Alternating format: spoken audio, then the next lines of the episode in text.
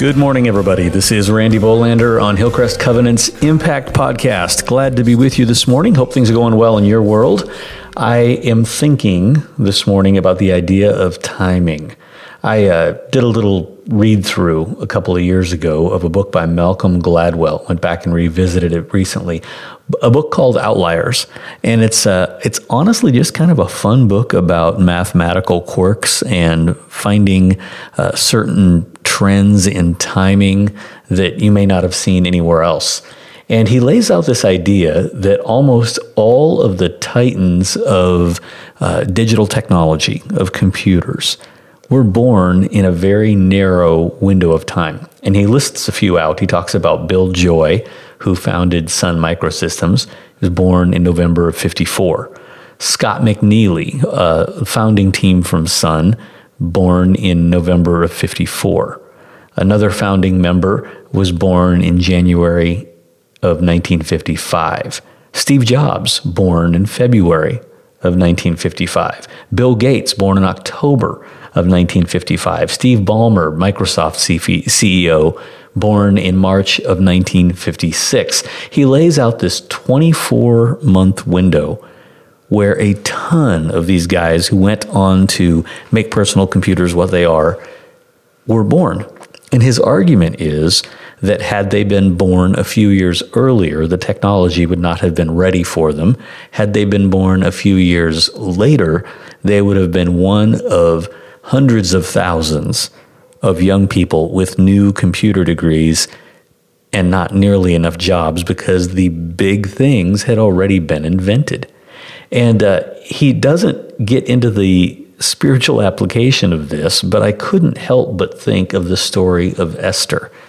When Esther is drafted into royalty, in a sense, she's brought into the king's palace uh, as a, a little slave girl, and she's made the queen, and then offered an opportunity to speak up for her people when a genocide is about to take place. She protests. She goes, I don't, I don't think that this is mine to do. And uh, her relative Mordecai challenges her in Esther 4. He tells her, Do not think of yourself in that king's palace that you will escape more any more than any of the other Jews. In other words, just because you're in a position of, of uh, leisure, don't think that you're going to get off the hook. And he went on to say, For if you keep silent at this time, relief and deliverance will rise for the Jews from another place but you and your father's house will perish.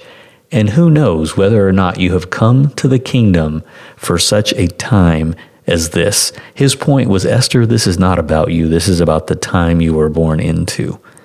And just like uh, Malcolm Gladwell makes the point about all of those really titans of the digital industry, had they been born at another time, they may never have achieved what they achieved.